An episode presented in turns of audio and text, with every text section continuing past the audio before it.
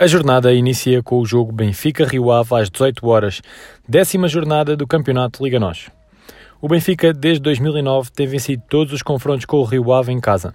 2009, que foi o ano de regresso do Rio Ave à Primeira Liga. O Benfica vem de uma vitória em casa por 4-0 frente ao Portimonense e o Rio Ave vem de um empate caseiro a uma bola com o Moreirense.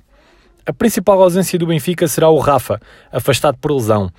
Destaque vai para Carlos Vinícius e Chiquinho, figuras preponderantes frente ao Portimonense, tendo Carlos Vinícius bisado na partida.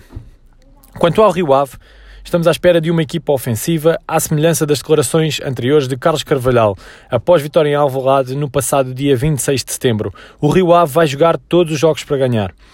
Assim sendo, será possível que volte a aparecer com dois avançados, como fez em Alvalade, com Bruno Moreira e Taremi.